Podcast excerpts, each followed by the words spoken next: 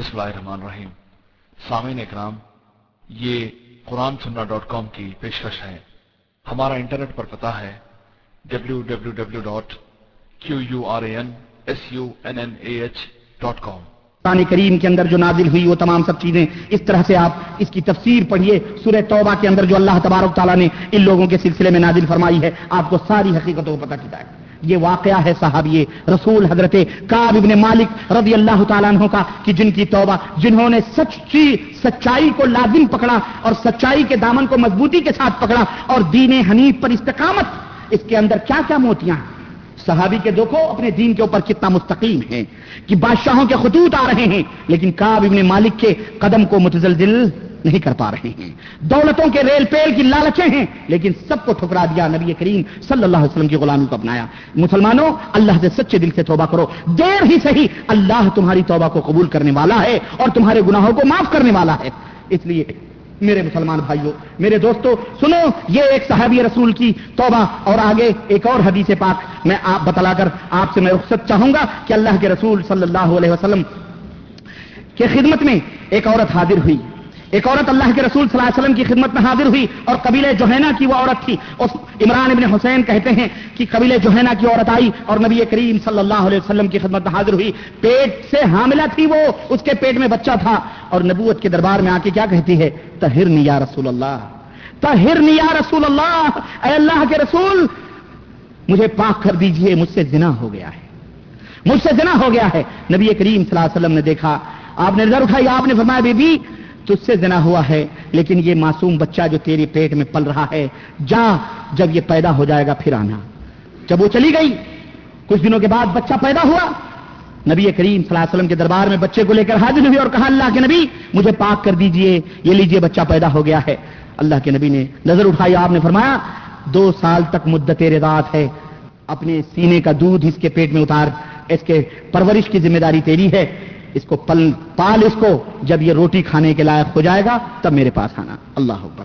لیکن اس عورت کو جسے اللہ رب العزت کا خوف تھا، جسے دنیا کی ندامت و شرمندگی کا خطرہ نہیں تھا، اس عورت نے چار یا چھ مہینے کی مدت میں اپنے بچے کے ہاتھ میں روٹی پکڑنا سکھلا دیا، اور وہ معصوم بچہ اپنی ماں کی گود میں روٹیاں چبلا چبلا کے کھانا شروع کیا۔ وہ عورت جو اللہ کے خوف سے ڈرتی تھی، اللہ کے خوف سے لرزہ برندام تھی، وہ روٹیاں ہاتھ میں لے کے نبی کی خدمت میں حاضر ہوئی اور کہنے لگی اللہ کے نبی یہ دیکھو میرا لاڈلا، یہ میرا بیٹا اب روٹیاں بھی کھانے لگا، اب تو میرے اوپر حد رجم جاری کر دیجیے، اب تو مجھے پاک و صاف کر دیجیے۔ اللہ اکبر۔ اللہ کے رسول صلی اللہ علیہ وسلم نے کہا اس کے جسم کے اوپر کپڑے لپیٹ دیے جائیں اور اس کو رجم کر دیا جائے۔ صحابہ کرام رضوان اللہ علیہ مجمعین نے اسے رجم کیا، اسے رجم کیا، پتھروں سے مار مار کر کے ہلاک کیا۔ اللہ کے نبی نے اس کو بلایا، اس کی لاش کو منگایا اور جنازے کی نماز پڑھنے کے لیے جب کھڑے ہوئے، حضرت عمر بن خطاب نے کہا اللہ کے نبی اتصلی علی المرأۃ التی زنت، یہ زانیہ فاحشہ عورت، آپ اس کے اوپر نماز جنازہ پڑھیں گے؟ اللہ کے رسول صلی اللہ علیہ وسلم نے فرمایا عمر عمر تم کیا کہہ رہے ہو؟ رب الجلال کی قسم ہے، اس نے اس طرح توبہ کی ہے، اللہ نے اس کی توبہ اس طرح قبول کی ہے، اتنی قبول کی ہے کہ اگر مدینے کے ستر گناہگاروں کے اوپر اس کی توبہ تقسیم کر دی جائے تو اللہ تعالیٰ ان سب کے گناہوں کو معاف فرما دے گا۔ اس کی توبہ اللہ نے اس طرح قبول کی ہے اور رحمت للعالمین۔ اللہ اکبر، اللہ اکبر۔ ایک اور بات بتاؤں، آخری بات بتلا کے بات ختم کروں۔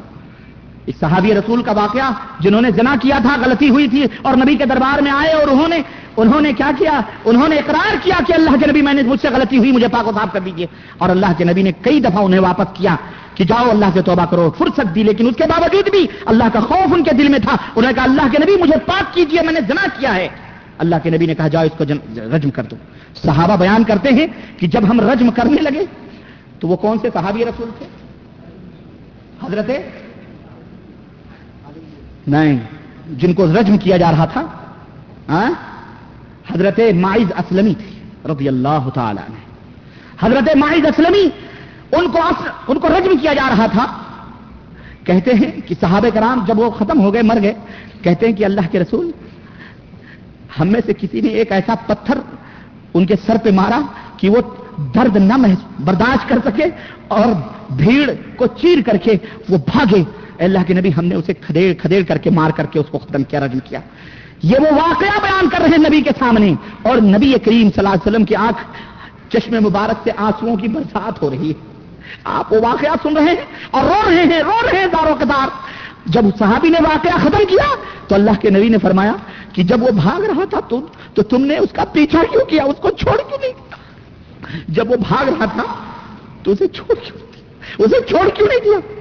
اللہ چاہتا تو اسے معاف کر, اللہ چاہتا اس کے گناہوں کو معاف کر دیتا, تو نے تم لوگوں نے دوڑا دوڑا کے اس کو کیوں مار. اللہ میرے عزیزوں, میرا رب تمہارا رب کتنا غفور رحیم, کتنا رحمت للعالمین. ہم سب گنہگار ہیں, بدکار ہیں, سیاہکار ہیں مسلمانوں, لیکن اپنے رب سے معافی مانگنا نہ بھولو. گناہوں کے اوپر اصرار کا یہ مطلب نہیں ہے کہ ایک جرم تم سو دفعہ کرو تو اصرار ہے, نہیں. بغیر توبہ کے اگر وہ جرم کرتے رہو گے تو یہ اصرار ہے, اور اگر تم ہر دفعہ گناہ کر کے توبہ کرتے رہو گے تو اللہ ہر سو دفعہ بھی کرو گے, ہزار دفعہ بھی کرو گے, توبہ کرتے رہو گے, اللہ تمہارے گناہوں کو معاف کرتا رہے گا. اس لیے مسلمان بھائیوں بہنوں اور دوستو, اللہ اللہ عز و جل اللہ عز و جل سے محبت کرو, خوف بھی رکھو, امید بھی رکھو.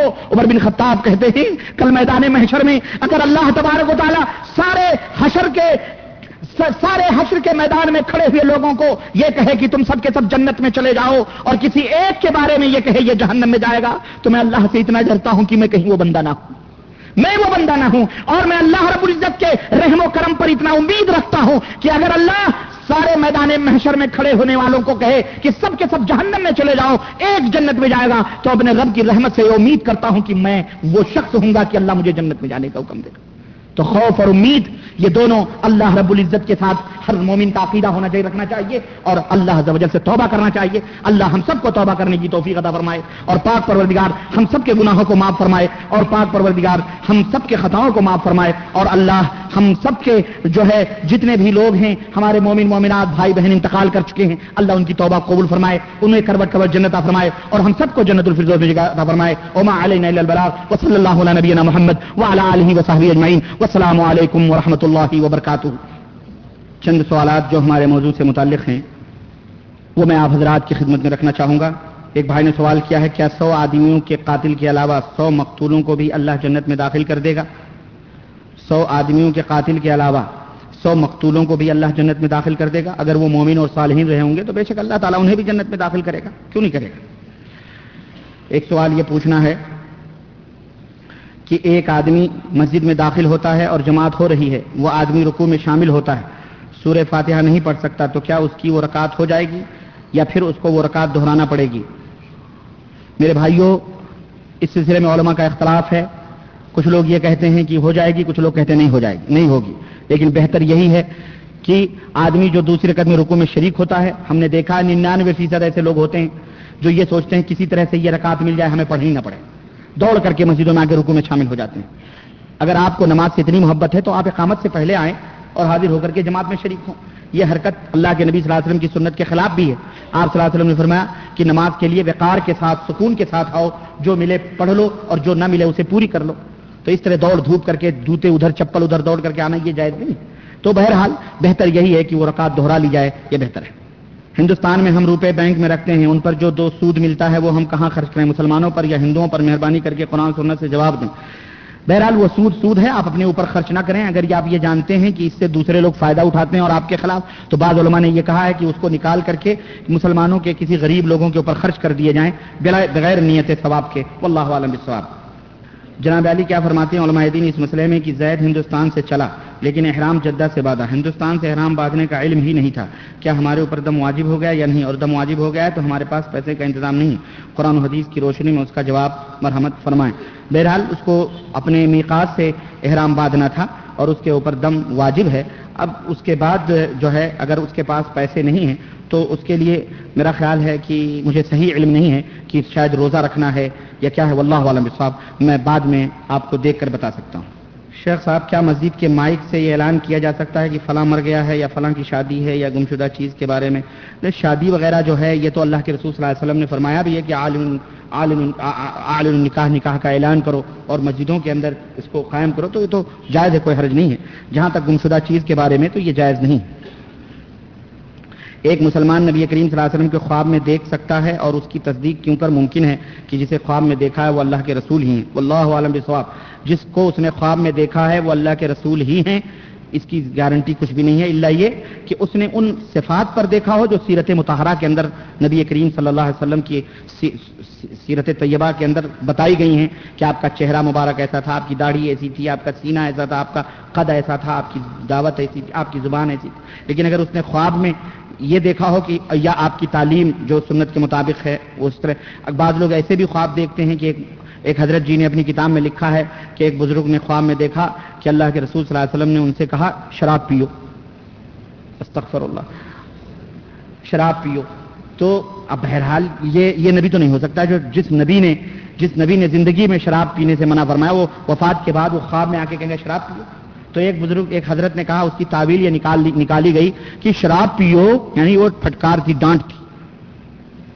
تو یہ ڈانٹ تو اسی کو پڑتی ہے نا, اسی کو پڑتی ہے جو آدمی شرابی ہو. تو بزرگ شراب پیتے تھے جن کو نبی صلی اللہ علیہ وسلم خواب میں ڈانٹ رہے تھے, یہ بھی مسئلہ ہے. المہم اس طرح کی تعویلات بیجا ہے, فالتو چیزیں ہیں. اگر کسی نے نبی صلی اللہ علیہ وسلم کو خواب میں دیکھا ہے اور واقعی اسی صورت میں دیکھا ہے جس میں نبی صلی اللہ علیہ وسلم کی سیرت طیبہ میں, اگر کوئی صحابی دیکھتا ہے وہ تو بات الگ ہے, کیوں؟ اس لیے کہ اس نے نبی کو دیکھا ہے. ہم کو آپ نے دیکھا ہے, اب کل آپ خواب آج رات کو سوئیں اور مجھے دیکھیں کہ یہ معراج ربانی کھڑا ہوا تقریر کر رہا ہے, میری شکل تو ظاہر آپ نے دیکھا ہے تو آپ پہچان جائیں گے.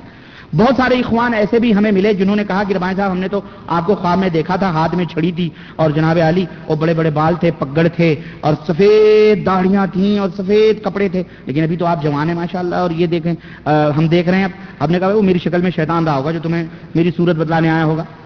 تو اس طرح کے بھی ہوتے ہیں, تو اس طرح کی چیزیں ہوتی ہیں. آدمی شیطان آ کے خواب میں کہہ سکتا ہے کہ بھائی میں رسول ہوں, جب شیطان خواب میں یہ کہہ سکتا ہے کہ میں خدا ہوں, میں اللہ ہوں, خواب میں نہیں, ایسے ہی جاگتے ہوئے. شیخ عبد القادر جیلانی کے ساتھ یہ واقعہ ہوا. انہوں نے کہا ایک روشنی, ایک نور مجھے نظر آیا, روشنی نظر آئی اور اس سے آواز آئی کہ عبد القادر جاؤ, میں نے تمہارے سب اگلے پچھلے گناہ معاف کر دیے ہیں, جتنی حرام چیزیں تھیں تمہاری حلال ہیں. شیخ عبد القادر جیلانی نے کہا اعوذ باللہ, یہ تو نبیوں کے اوپر نہیں ہوئی, میرے اوپر کہاں سے ہوں گی, ظالم تو مجھے مردود شیطان لگتا. تو کہتے ہیں جب اعوذ باللہ کہا تو اتنے میں وہ دھواں ہو گیا, اس نے کہا جا تیرے علم نے تجھے بچا لیا. تو شیخ عبد القادر نے جاتے جاتے بھی دھوکہ دے رہا ہے, میرے علم نے نہیں, میرے اللہ نے مجھے اس سے بچایا. تو جب وہ اپنے آپ کو اللہ کا دعویٰ کر سکتا ہے کہ میں اللہ ہوں, تو رسول اللہ کا دعویٰ کیوں نہیں کر سکتا بھائی؟ تو خواب میں جب جس نے نہیں دیکھا نبی صلی اللہ علیہ وسلم کو, اور اگر کسی نے دیکھا ہے تو اسے نہ سمجھے کہ وہ جناب علی حق پر ہے, عین ممکن ہے وہ اپنی حالات کو دیکھے. اگر وہ واقعی کتاب و سنت کا پیروکار ہے, واقعی صحیح العقیدہ ہے, مشرک بدعتی نہیں ہے, تو وہ اس کے لیے خوشخبری ہے, اس کے لیے کیا ہے, خوشخبری ہے.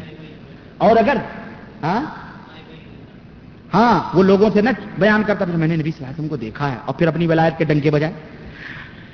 اور اگر وہ واقعی قرآن و سنت کے خلاف ہے اور اس نے نبی کو دیکھا ہے تو وہ یہ سمجھ لے وہ یہ سمجھ لے کہ یہ وارننگ ہے اس کے لیے کہ وہ اللہ سے توبہ کرے اور صحیح سنت کو اپنائے اور نبی کریم صلی اللہ علیہ وسلم کی صحیح طور پہ اتباع و پیروی کرے.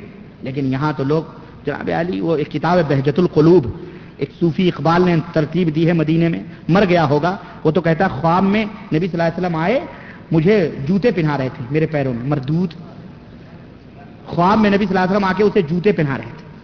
استغفر اللہ, بہجت القلوب آپ دیکھیں, وہ کتاب کا نام ہے. اور یہاں بڑے بڑے جغادری لے لے کے اسی کو چومتے ہیں, چاٹتے ہیں, سروں پہ لگاتے ہیں, کہتے ہیں ہمارے حضرت جی کی کتاب ہے, چومتے رہو تم. تو میرے بھائیو یہ تمام سب چیزیں خرافات ہیں, ان سے بچنا چاہیے. تو یہ چند سوالات تھے جن کے جوابات میں نے دیے. وصلی اللہ علی نبینا محمد وعلی آلہ وصحبہ اجمعین. والسلام علیکم ورحمۃ اللہ وبرکاتہ. جزاکم اللہ خیر.